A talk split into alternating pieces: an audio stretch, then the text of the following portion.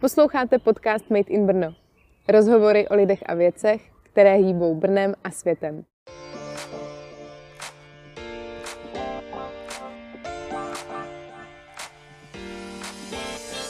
Dobrý den, ahoj, vítám vás u dalšího dílu Made in Brno. Do toho dnešního dílu jsem si pozvala Marketu Všelichovou, kterou asi znáte z mediálního prostoru. Markéta je prokurdská aktivistka a spolu se svým partnerem byli za terorismus odsouzení k 6 letům vězení v Turecku. Nakonec je pustili po tři a půl letech a Markéta se s námi v tom dnešním díle o svůj příběh podělí.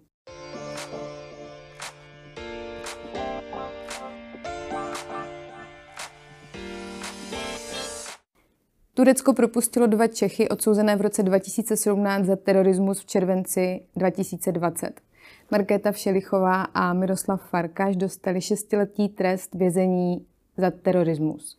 Spolupráci s kurdskými milicemi IPG, které Turecko považuje za teroristickou organizaci. Ve vězení si odseděli tři a půl roku. A já v dnešním díle Made in Brno vítám právě Marketu Všelichovou. Dobrý den, Marky. Dobrý den, děkuji za pozvání. My jsme moc rádi, že jste přišla. Uh, Marky, Turecko vás označilo za teroristku. Ano, Turecko nás označilo za teroristy. Jak byste sama sebe představila? Tak já bych se představila asi jako první řadě humanitární pracovník. My jsme vlastně v té, v té Sýrii jeli, do té Sýrie jeli z humanitárních důvodů, aby jsme tedy Eh, pomohli lidem, které, kteří neutíkají do Evropy, ale kteří té složité situaci čelí přímo na místě, kteří na místě bojí proti islámskému státu vlastně. A, a těmhle lidem jsme chtěli pomáhat, takže bych se označila jako humanitární pracovník. Mm-hmm. Vy jste tam ale nebyla poprvé. V té Syrii nebo v Turecku? V, té, v Turecku a v Syrii, když jste vlastně tam jeli uh, pomáhat, respektive... Ne, vlastně my jsme se pravidelně vraceli, vždycky jsme pozbírali v Evropě další prostředky na pomoc na základě té aktuální situace a poté jsme se vraceli zpátky, abychom pokračovali vlastně v naší práci tam pro pomoc lidem. Mm-hmm. Marky, kdy vás začala trápit nebo zajímat ta kurdská otázka? No vlastně v době, kdy začala v Evropě uprchlická krize a začal se e, tedy jakoby e, začal se rozrůstat e, problém s terorismem vlastně i v Evropě. Bylo víc vlastně v jednom roce, jsem si pamatuju, že bylo několik vlastně teda útoků islámského státu i ve Francii, v Německu a na, dal, na dalších místech, takže jsem chtěla nějakým způsobem a do toho tedy se rozrůstala uprchlická krize a já jsem nějak chtěla, měla jsem pocit, že by se to mělo nějak řešit, že by neměli vlastně lidi jenom teda to komentovat ze svého obýváku, ale chtěla jsem do toho nějak aktivně zasáhnout a pochopit vlastně tu, situa- tu situaci. V první řadě jsem chtěla pochopit, proč vlastně se to vůbec děje, odkud vychází celá ta věc, která už teda, nebo celý ten problém, který už se začíná dotýkat i nás tady v Evropě. Eh, a chtěla jsem vlastně vědět, jestli i já jako jeden člověk můžu v té situaci něco aktivně změnit nebo aktivně nějak vlastně tam eh, pomoci v první řadě těm lidem, kteří tedy neutíkají, ale čelí, čelí vlastně tomu všemu doma v té Sýrii nebo v tom Kurdistánu. Mm-hmm. Vzpomenete si, jak je to dlouho? Kdy to bylo? Kdy jsem tam byla poprvé? To byl rok 2015. Já vlastně jsem to sledovala tak od 2014 a 2015 jsem se rozhodla Eh, podívat se teda do toho Kurdistánu iráckého. A ve 2014 jste si řekla, že je to téma, které vás teda zajímá, že byste tam chtěla pomoct. Mm-hmm, ano, přesně tak. Vy jste studovala? Ano, ještě vlastně studuji. Teď vlastně potom, potom vězení se snažím dokončit magistra mm-hmm, automobilové mm-hmm. dopravy. Mm-hmm. Jste studovala, nebo byla jste studentka ČVUT? Té... Ne, ne, to nebylo ČVUT, nebo není ČVUT, je to teda ČZU, Aha. technická fakulta. Aha. Technická fakulta, silniční a městská automobilová doprava, kdyby to zajímalo. Aha, aha. A mě vlastně jako zajímá, jak eh, studentka 22 eh, letá, nebo... Ano, 22, 23. To můžeme asi, asi říct eh, jak vlastně, kde je ta motivace? Ehm, jak moc to ve vás rezonovalo, že jste se rozhodla, že budete takhle aktivně pomáhat a že se tam vlastně chcete jet vůbec poprvé podívat? To je hrozně jednoduchý. Měla jsem prostě pocit, že člověk má ten život jenom jeden, tak by měl udělat to, to něco, v čem on opravdu sám vidí, vidí smysl, bez, bez ohledu na to, co si, jak to vlastně přijímá okolí, nebo co si o tom, o tom vlastně lidé myslí, měl byste podle mě udělat vždycky to, co pro vás samotného má smysl, protože to je to, za čím se pak jednou otočíte a řeknete, jo, já jsem udělal to, co jsem opravdu udělat chtěl, protože jsem to tehdy viděl, jako že to bylo správné. Chtěla jsem ten život vlastně využít takhle co, nej, co nejefektivněji podle mého názoru. Jak si máme představit tu první cestu tam? Ta první cesta, no to jsem vyrazila do toho iráckého Kurdistánu. Eh, to jsem, tehdy jsem z toho byla docela nervózní, protože jsem si přece jenom jakoby člověk zná tu situaci pře, převážně z, z, z médií a teď samozřejmě eh, všechny ráse v okolí byly na to jakože takové nechá, nechápavé, jak se může někdo vypravit do Iráku, i když vlastně to teda byl irácký Kurdistán, to, ne, to, bylo, to je vlastně trošku, eh, to je na severu Iráku, je Kurdy kontrolovaná oblast, která vlastně funguje na Iráku nezávisle, samostatně, má vlastní autonomní vládu, vlastní armádu, vlastně funguje na tom Iráku nezávisle a to je oblast, která je víceméně bezpečná a kam se jezdí na takovou dobrodružnou turistiku. Jakoby mm-hmm. není to úplně tak nestandardní se, se, se tam vypravit. Já jsem o tom hodně hledla, hledla informace a zjistila jsem vlastně, že do toho iráckého Kurdistánu se, dá, se vlastně cestuje v celku běžně a že vlastně je to víceméně bezpečná, bezpečná oblast. Mm-hmm. Nebyla to eh. teda to Rožava? Uh... No, tady jsem se vypravila až potom. Až potom. Já mm-hmm. jsem byla nejdřív první v tom, v tom iráckém Kurdistánu, mm-hmm. který teda podle jakoby dostupných informací měl být, má být stabilní a, a bezpečný, tedy jako mm-hmm. neprobíhají tam žádné boje. Uh, nicméně přesto pořád je to irácký Kurdistán, tak jsem to byla trošku nervózní, jako nevěděla jsem se od toho čekat. E, nicméně tedy jakákoliv nervozita tehdy to z vás padne hned, jak přejdete tu hranici. E, a je to hlavně díky místním lidem, e, kteří oni se tak naučili žít v té situaci, že vy tam, i když budete třeba se nacházet pět kilometrů od frontové linie, tak vůbec nemáte pocit, že tam někdy nějaká válka je. Tam vůbec vlastně není žádná atmosféra Eh, atmosféra strachu, ty lidi se s tím naprosto berou to jako fakt a žijí naprosto normálním životem. Vy vlastně vyjedete do toho iráckého Kurdistánu a tam jsou nádherná, velká, bohatá města, lidi tam jezdí v eh, obrovských dra, drahých autech. Eh, po vlastně, když jsme tam při, přijeli poprvé, to byl večer a teď tam byly plné ulice lidí prostě a teď tam jsou ty lidi jsou všichni krásně oblečený, prostě ty kurtky tam chodí v takových drahých, krás, krásných šatech celé rodiny tam se takhle prochází venku, sedí v parku, pijí, eh, mají tam nějaký piknik nebo jsou tam plná obchodní centra, prostě něco, co jsem jakoby nečekala teda v zemi, které která vlastně v podstatě je součástí, součástí Iráku. Čekala jsem pořád, že tam bude nějak znát vlastně ta blízkost té, té války, ale vůbec vlastně na, bě, na běžném životě těch lidí se tohle nijak nereflektuje. Ty žijí naprosto normál, normálním životem vlastně srovnaní s tou situací, kterou si vůbec nepřipouští. Ehm, takže potom člověku se velmi rychle ehm, posouvají ty hranice. Vy čekáte, že jdete na nějaké místo, které je zasažené válkou a očekáváte tam, že tam může být i nějaké nebezpečí, nebezpečí a najednou přijedete a teď tam lidi sedí v parku, pijí čaj, prostě 20 člené rodiny si tam mají piknik a vůbec, vůbec to neřeší. Takže vy to taky přestane, přestanete řešit a strašně vás pohltí vlastně tahle eh, atmosféra a potom už se člověku strašně moc vlastně posouvají ty hranice. Vy vlastně zjistíte, že takhle je to i v té úplně poslední vesnice na frontě, kde máte pořád na ten islámský stát, ale ty lidi tam pořád budou eh, sedět, sedět venku a pít, pít ten čaj a vlastně užívat každého dne. Dobře, ale o, dokážu si představit, že přejdete kousek dál o, k těm hranicím ano. a že tam prostě probíhají boje, o, mm. že tam jsou lidi ozbrojení, že tam mm. je to nebezpečí. Ano, e, nicméně, jak jsem říkala, vlastně člověk se díky přístupu těch místních lidí dokáže vlastně i s tím nebezpečím srovnat. Ale aby jsme to teda nepopisovali jako úplnou idylku. Ne, to já se to takhle rozhodně bych popisovat nechtěla. My jsme samozřejmě, jsem tam naštívila místa, která byla úplně, úplně zničená.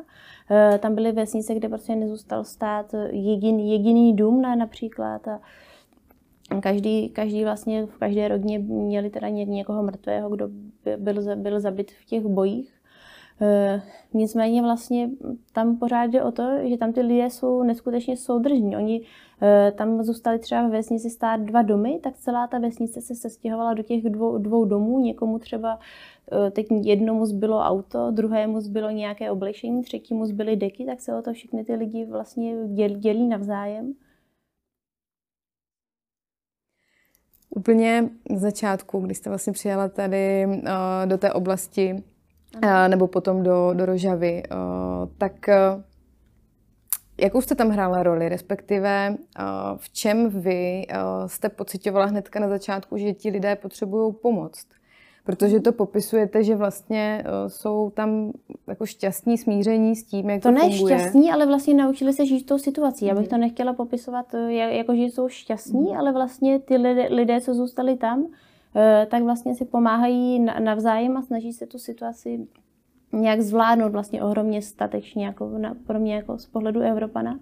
E, nicméně jsem právě zjistila, já jsem tam hledala možnosti, říkám, jak třeba já jako jednotlivec nebo později jako ta malá organizace bychom tam mohli e, něco udělat pro ty lidi a zjistila jsem, že ty možnosti jsou obrovské, protože tam vlastně s malými prostředky, které vy jakoby Evropan dát, můžete dát relativně snadno dohromady, e, tak tam můžete udělat tu obrovskou, obrovskou práci vlastně. Já když jsem se tam eh, po, eh, vrátila, do Rožavy, když jsem se vrátila po druhé, tak jsem sebou přivezla nějaké svoje peníze, takové větší úspory, co jsem měla našetřené. Eh, s tím jsem se vypravila vlastně k frontové linii, kde jsem objížděla ještě s pomocí teda jednoho kurdského kamaráda ty zničené, zničené vesnice. A v každé té, té vesnici jsme vždycky zjistili, co je potřeba vlastně, co by ty lidé potřebovali, co, je, co jim chybí a to jsme potom vlastně v místních eh, obchodech potom jakoby už dále od fronty normálně ve městech nakoupili a dovezli na místo. Mm-hmm. A vlastně jsme tam takhle pomohli stra, strašně moc lidem za relativně malé, malé, malé náklady. Tam eh, v, v Sýrii tam eh, teď tam má úplně zničenou ekonomiku, takže tam, když přivezete evropské peníze, tak tam z toho opravdu uživíte tři vesnice na, na celý rok, což mě strašně motivovalo, protože jsem zjistila, že ty možnosti jsou opravdu velké. Dá se tam opravdu, tam můžete i jako jeden člověk něco změnit v té situaci, jaká je. Mm-hmm. Dostala jste se někdy i nějakého boje nebo do nějaké no. nebezpečné situace? Tak párkrát jsme teda, protože jsem chtěla po, pochopit, eh, jak vypadá ta situace na frontě a hlavně jsem měla teda samozřejmě sympatie k, k, k JPG, který jsem taky chtěla nějak vlastně je, je, je, pod, je podpořit. Já jsem mi uvažovala, že se vlastně teda k, k JPG přidám k mhm. bojo, bojovnicím kurdským, což jsem nestihla, jelikož jsme pak byli zavření v tom, tom Turecku, ale měla to vlastně do budoucna v plánu. E, takže s nimi jsem vlastně strávila i čas na té frontové, frontové linii. A, takže jsem vlastně viděla, jak by vypadá válka s tím islámským státem. Bála jste se?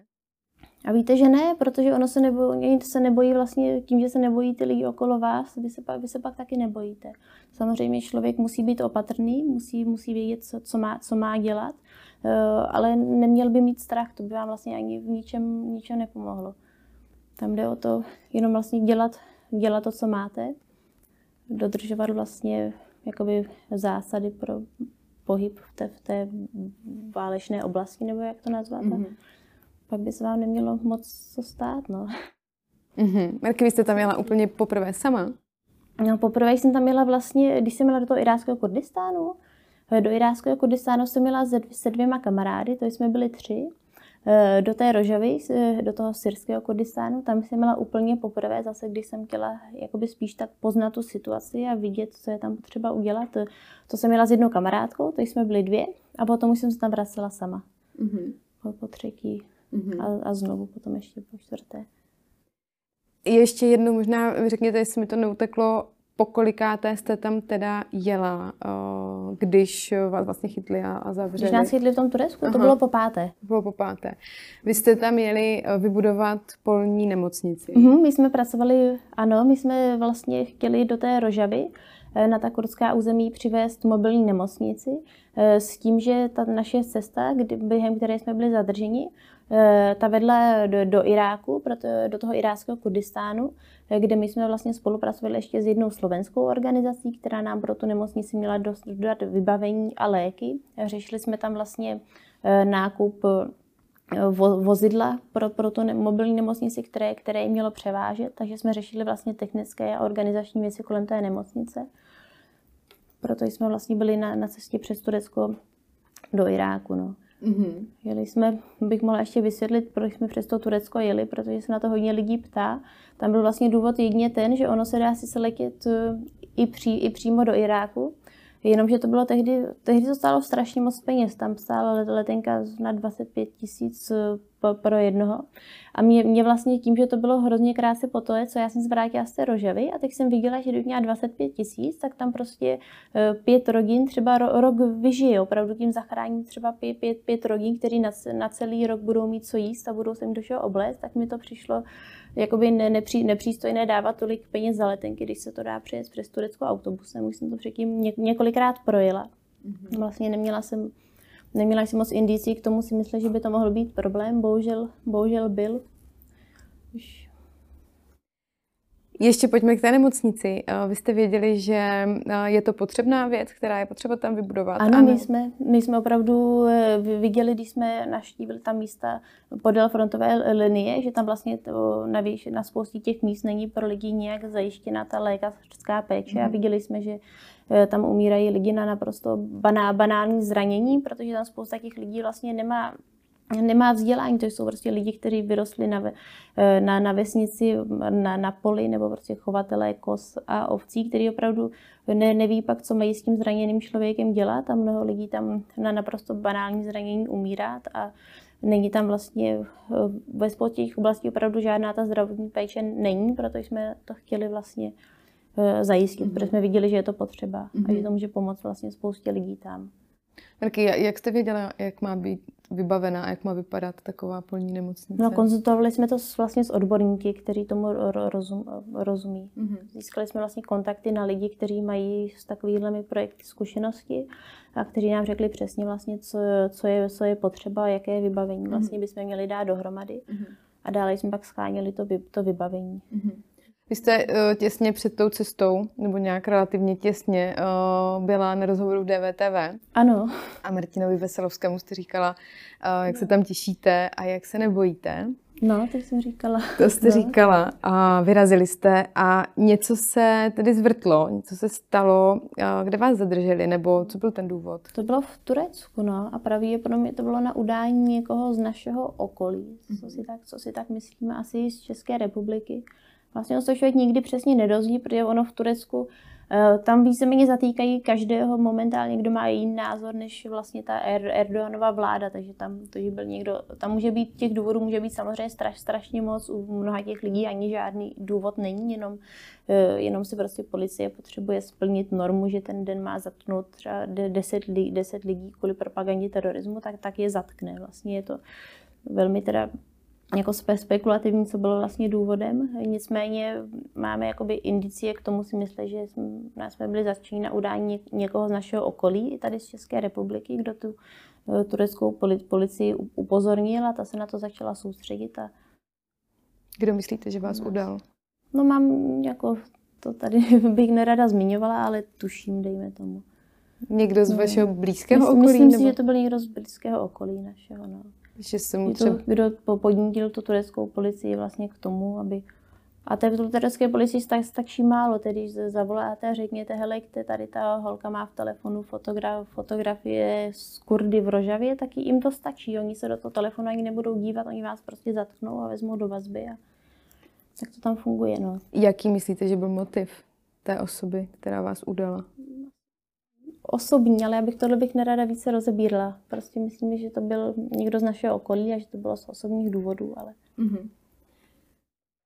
Já jsem měla takovou představu, že víceméně každého tam kontrolují a mhm. zastavují. A z médií jsem se dozvěděla, že vás, u vás našli vlajku vlastně na základě... No právě to byly ty informace strašně zpřeházené. Mm-hmm. Já právě jsem tím Tureckem projížděla předtím už, něk, už několikrát. Mm-hmm. Opravdu víceméně disky jsem měla přes to Turecko, protože jsem neměla tolik peněz na ty drahé, drahé letenky.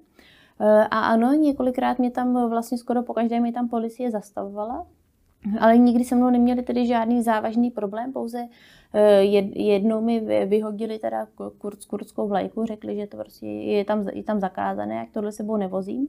Eh, a už tehdy, když mi ta policie stavila, tak vlastně viděla všechny fotografie, na základě kterých jsem byla později odsouzená, což je docela paradoxní. Ty fotky jsem měla normálně v telefonu eh, a byly teda, byly teda i na tom Facebooku. A při těch předešlých kontrolách ta policie normálně viděla, oni se vás zastaví, podívají se do telefonu, viděli, že tam jsou tyhle fotky, jako koukali se na to, ne jako zrovna přátelsky, ale neměli, neměli s tím problém, prostě nechali mě jet, takže jsem nenabila dojmu, teda, že by to byl e, nějaký až tak zásadní, zásadní problém v tom Turecku. E, nicméně nakonec nás kvůli těm fotkám moc soudili, no, protože tam vlastně nepra- tam pak jsem pochopila, že tam neplatí žádná oficiální oficiální pravidla. Oni prostě udělají to, co zrovna chtějí. No, jednou vás e, ze, stejný, ze stejnou fotkou nechají projet a vůbec to neřeší a podruhé vás za stejnou fotku odsoudí na, na 6 let. A to jsem tehdy nechápala, no, že tam je vlastně možné úplně všechno a že nemá, není možné tam spolehat na nějaká pravidla, že by tam fungovala. Nebo tak. No, ale vnímala jste ty rizika? Nějaké nebezpečí? Nebo... No tak samozřejmě zpětně, zpětně vidím, že tak úplně ne. Tehdy jsme měli pocit, že vlastně jsme opatrní, že neměli jsme pocit, že jsme dělali něco, e, něco, něco riskantního.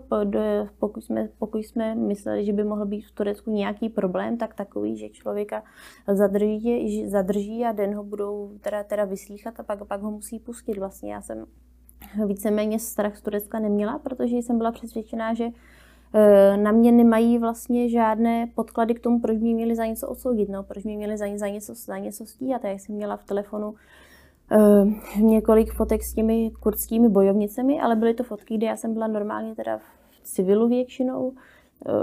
Uh, opravdu nemyslela jsem si, že, že by to, takovéhle fotky tam mohly být až takový problém. Byla jsem prostě přesvědčená, že není nic vlastně, za, za co oni by mě, mě mohli nějak popotahovat.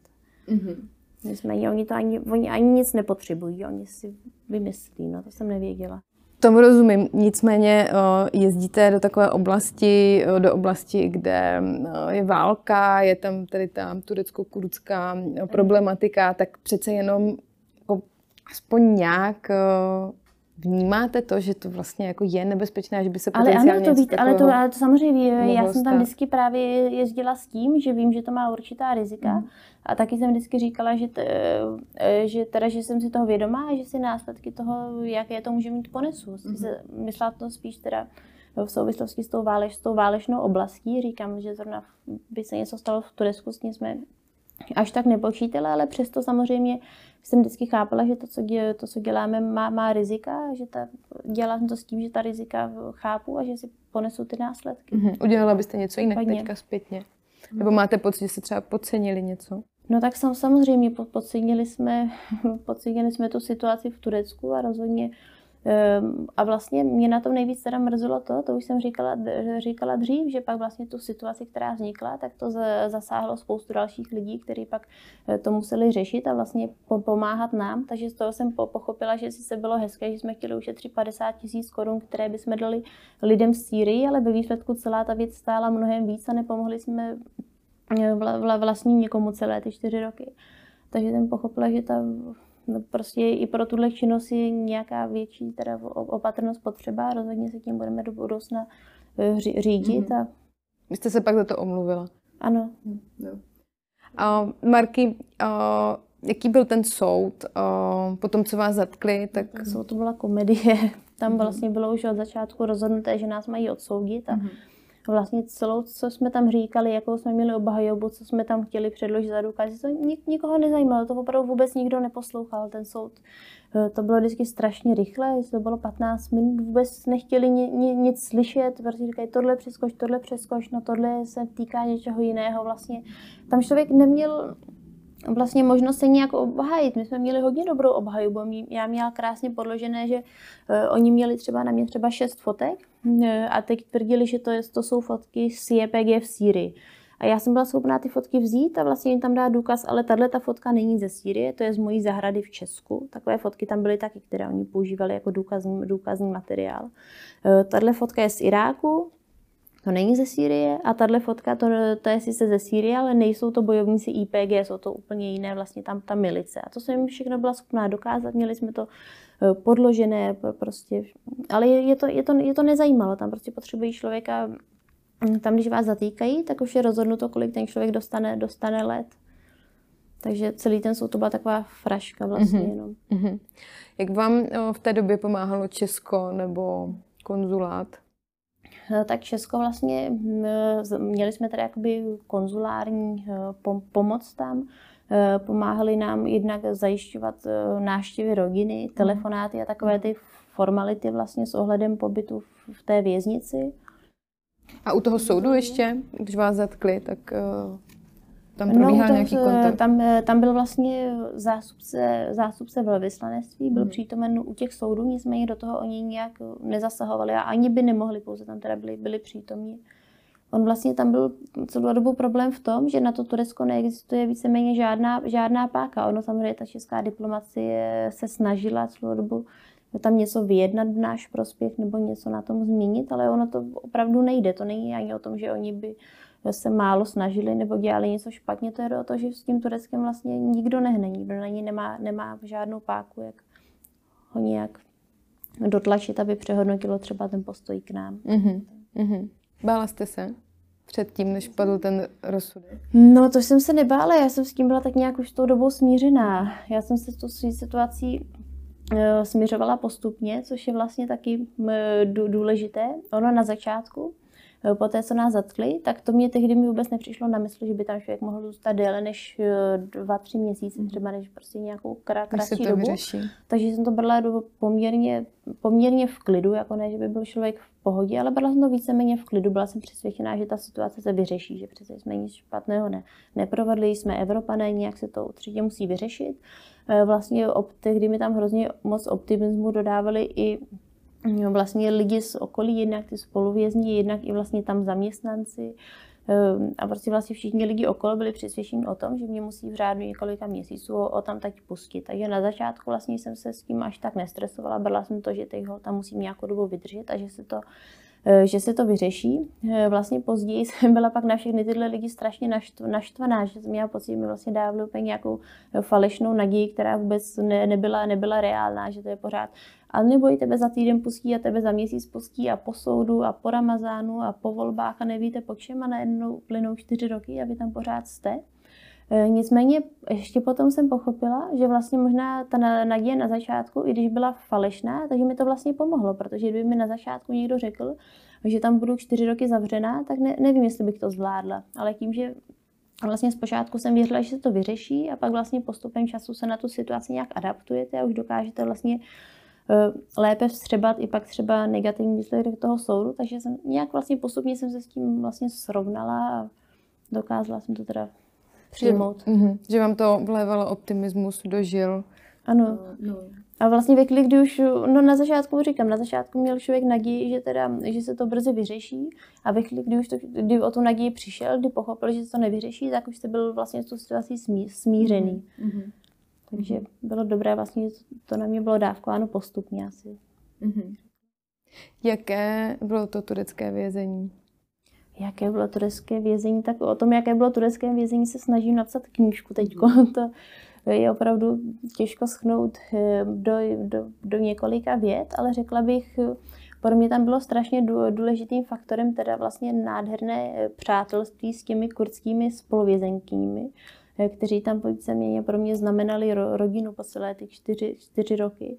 Eh, a vlastně v tom kolektivu je vždycky člověk silnější, eh, než eh, když je sám. My jsme se tam vlastně snažili fungovat v těch podmínkách, co, co byly, jsme se snažili no, normálně fungovat. Prostě neřešili jsme, co je venku a co a po čem by se nám mělo stýskat a neřešili jsme, co tam všechno nemůžeme dělat, řešili jsme, co, co tam můžeme dělat. Snažili jsme se prostě přizpůsobit tomu místu, jak nejlépe jsme mohli. Snažili jsme tam vlastně motivace všech těch jakoby kurdských eh, bojovnic, a to nejsou jen bojovnice, to jsou i maminky od rodin a novinářky a všechny vlastně všech těch Eh, že vlastně nechtějí dopustit, aby ten stát nějak eh, zničil, protože ten turecký režim si přeje zničit lidi, chce, chce aby ty lidi z toho vězení pak vylezli zlomení a už nebyli vlastně schopni žád, žádného odporu.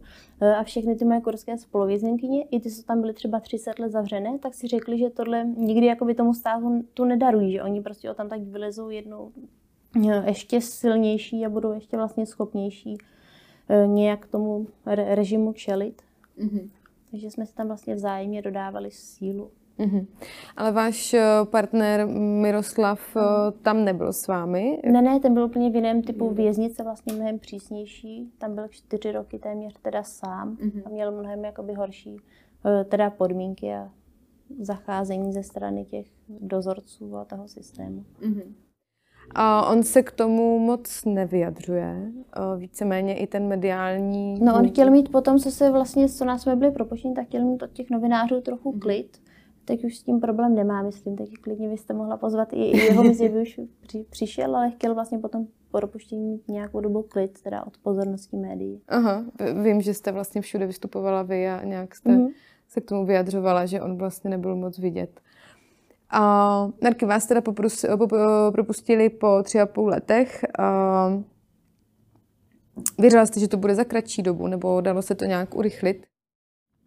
No, víceméně nedalo. No, samozřejmě celou dobu jsem, já jsem celou dobu věřila, že nějaké jako řešení určitě bude spousta angažovali se v tom politici, kteří tedy slibovali nebo byli přesvědčeni, že to zvládnou nějakým způsobem vyřešit diplomaticky. Eh, poté, poté samozřejmě všichni lidi v tom vězení tak pořád věřili, že přijde nějaká amnestie, že přijde nějaká změna zákona. Co se řešilo každý měsíc, říkalo, no a po, po ramadánu a po volbách a po referendu, vždycky po něčem, že určitě teda přijde změna toho zákona a že se ho tam tak nějak dostaneme ven. To jsou lidi, kteří tam tomuhle věří opravdu třeba 25 let a to, ale když se na to vlastně podívám zpětně, tak jsem pochopila, že se s tím, že to bylo vlastně předem dané, jak dlouho tam budeme a těžko se na tom dalo ně, něco změnit. No. Oni vás propustili na provační praxi. Ano, přesně tak. A nicméně, jak se teďka se vás zmínila, tak se dost spekuluje o, o tom, jaký byl ten důvod, jestli eh, za vás český stát něco zaplatil, nebo no, jakou roli... nezaplatil. V, tom... v tomhle vlastně ta probaž, to propuštění na tu probastupní praxi, to je dané, to má, na to je propuštěn prostě každý. To je tam dan, vlastně teda daný tím tureckým zákonem a těmi tureckými pravidly. Já hned vlastně po té, co jsme byli osouzeni, tak jsem věděla, kdy mám termín té probační praxe že teda 27. 2020 mám být propuštěna na probační praxi. E, pouze jsem celou dobu, až teda do toho propuštění počítala s tím, že budu muset e, rok vlastně té probační praxe strávit v Turecku, kde jsem teda už měla to domluvené s jednou spoluvězenkní bývalou, e, že budu muset trvávat na, na její adrese. A počítala jsem tedy s tím, že ještě teda rok strávím v Turecku, už na svobodě, ale teda na, na území Turecka. E, nicméně Turecko nakonec s tímhle nesouhlasilo, řekli, že jsme teroristé a že nedovolí, aby teroristé se jim tam volně pohybovali teda na, na jejich území, proto oni teda vlastně jakoby nějakým způsobem kontaktovali českou stranu s tím, že nás teda chtějí vyhostit a jak si pro nás Česko přijede. Takhle mm-hmm. způsobem mm-hmm. zhruba. Mm-hmm. No, ono tam bylo i hodně spekulací o tom, eh, že klíčovou roli v tom eh, sehrály utajené složky Česká. Ano, ty vlastně zaj, zajišťovaly ten převoz. Uh-huh. To, to, to bylo vlastně v režii těch tajných služeb, uh-huh. nicméně nevyjednali žádným způsobem to propuštění jako takové. To bylo dané systémově a Turecko teda vlastně mm, rozhodlo, že se nás zbaví, že nás tam nenechá vlastně volně se pohybovat vlastně iniciativa k tomu vyhoštění byla ze strany Turecka. Nebyl to vlastně jakoby benefit, nějaký ústupek Česku, vlastně z tureckého pohledu naopak. Eh, oni prostě řekli, že tam teroristy nechtějí, aby se jim tam teroristé pohybovali, mm. protože nás, proto nás vyhostí. Mm, rozumím. Proč myslíte z vašeho pohledu, eh, že se k tomu eh, začalo hlásit tolik lidí, že vám vlastně pomohli, že se připisovali nějaké pozitivní body za to, že... Protože je to tak vždycky, to jsem, já jsem celou, jakoby, celou dobu, co jsem tam byla, tak jsem počítala s tím, že určitě až nás teda jednoho krásného dne propustí na tu probační tra- praxi, kdy nám vlastně skončí ten trest, tak bude určitě hrozně moc lidí, co to budou vydávat e, za svou zásluhu a nevím proč. Prostě tak asi to na, na světě chodí a bylo mi celou dobu, už jsem víceméně tušila, že to tak bude. Jak se na to celé díváte zpětně?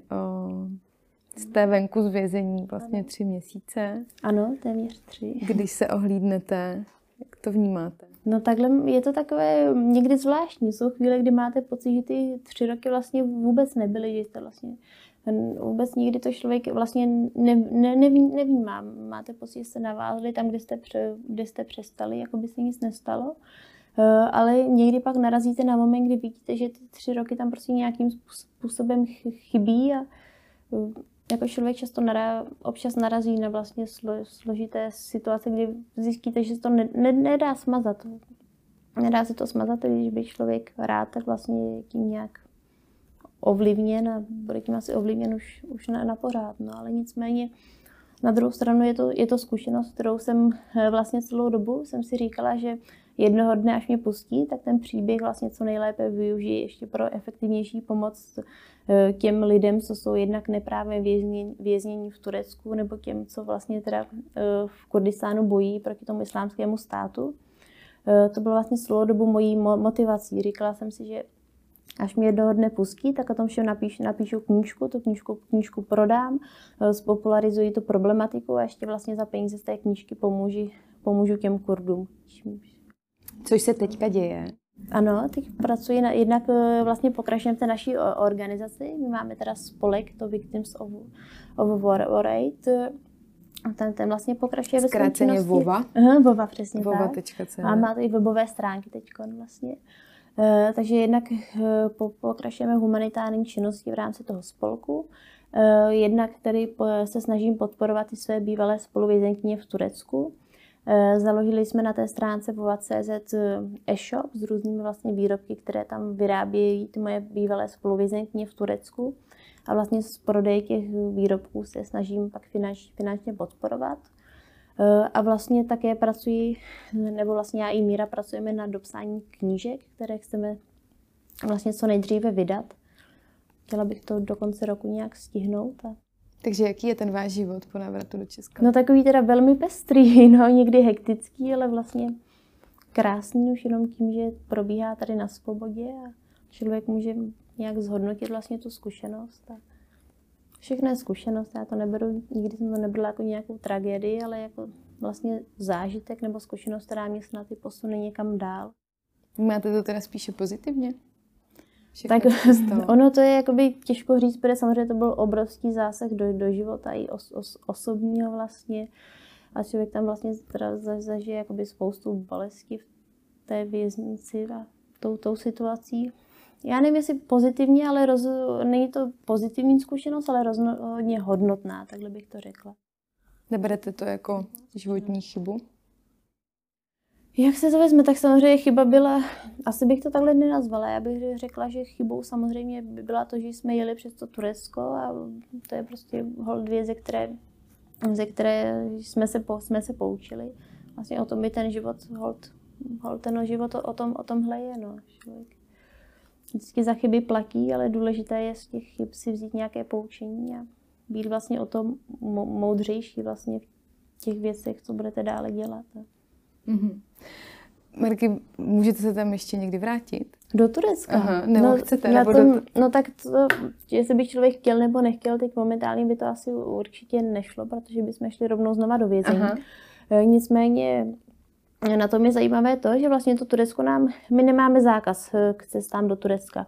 My kdybychom chtěli, Turecko nám vlastně teda ne, nezak, nezak, nezakázalo třeba na pět let vlastně vstup, což my si dokonce myslíme, že oni by byli rádi, kdybychom se tam vrátili, že by nás prostě vlastně zavřeli teď už asi na, na doživotí, nebo vlastně nám to ještě vrátili, vrátili více, nicméně samozřejmě do Turecka se nechystám určitě do té doby, než se tam vymění kompletně režim, to teď jako nějak není reálné samozřejmě. No. Mm-hmm. mm Verky, uh, ještě nám řekněte, jak vás přivítali doma, jak vás přivítalo okolí? No tak pozitivně, po té, co jsme se vrátili, tak samozřejmě se vynořilo spousta, spousta lidí, které jakoby hodně mých přátel a známých vlastně se eh, po celou tu dobu snažilo angažovat nějak vlastně v tom, aby nám pomohli, pomohli v té situaci. Tak samozřejmě ty, ti lidé nás přiví, přivítali. Bylo to hez, hezké, no. Přivítání bylo, bylo hezké, vlastně spousta lidí nám nabídlo, nabídlo pomoc opravdu. A... Co pro vás znamená svoboda? Co pro nás znamená svoboda? Tak já jsem celou dobu i v tom vězení říkala, že si myslím, že vlastně svoboda je jenom vlastně v mysli, v mysli každého člověka, protože je to strašně relativní pojem. Já jsem říkala, Eh, že vlastně to, kdo je svobodný nebo není svobodný, je opravdu je velmi relativní, protože my tam v tom vězení jsme byli vězni vlastně těch čtyř stěn bet- betonových, ale vlastně spousta lidí je, je vlastně také vězněm, protože nemůžou udělat všechno, co by chtěli, ať už kvůli vlastně společnosti nebo rodině nebo nějakým konvencím. Vlastně každý člověk je vždycky ničím vždycky máte něco, co vás omezuje, vlastně nikdo nemůže dělat všechno, co, co by chtěl, takže já i tam vlastně jsem se prostě snažila víc těch podmínek, které tam jsou a dělat to nejlepší, co v dané, co v dané chvíli můžu tam v rámci těch podmínek, jaké, jaké jsou, protože vlastně jsem si snažila jsem si vlastně říct, že vždycky budu mě, mít nějaké limity. Jednou mě bude limitovat tady ta betonová zeď, po druhé mě vlastně bude eh, limitovat v životě něco jiného. Vždycky musíte být z těch podmínek, jaké máte a tam se snažit dělat to, nej, to nejlepší. A ještě se vás zeptám, za co jste vděčná? Za co jsem vděčná? No tak asi za tu, za tu obrov, obrovskou zkušenost a za to vlastně, že eh, jsem poznala cenu, vlastně cenu, cenu přátelství. eh, a poznala jsem vlastně cenu lidí okolo, okolo, okolo sebe. Eh, díky tomu, že jsme byli čtyři roky zavřený, tak vlastně se z lidí okolo, okolo nás vlastně vytříbili ty, kteří vlastně i v té těžké situaci, kdy mnoho lidí nás vlastně opustilo, stáli za náma a těch lidí vlastně jsou pro mě o to, jo, o to, o, o, o to stejnější. Vlastně pochopili jste vlastně cenu, cenu přátel a zjistili, kteří z těch lidí okolo vás jsou vlastně tedy ti opravdoví přátelé, kteří v krizové situaci se za vás postaví a neopustí vás. To je pro mě hodně hodnotné. Marky, já moc děkuji za rozhovor. Já také děkuji za pozvání. A já bych s dovolením ještě dvě otázky si nechala pro naše Patreony. Dobře. A takže eh, ještě jednou moc díky a my budeme za chvilku pokračovat. Dobře, děkuji za pozvání.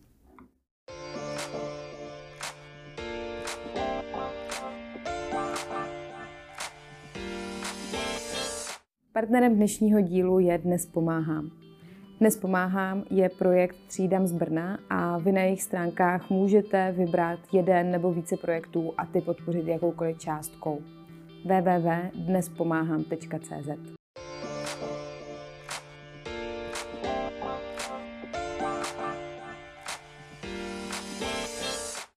Děkujeme, že posloucháte podcast Made in Brno.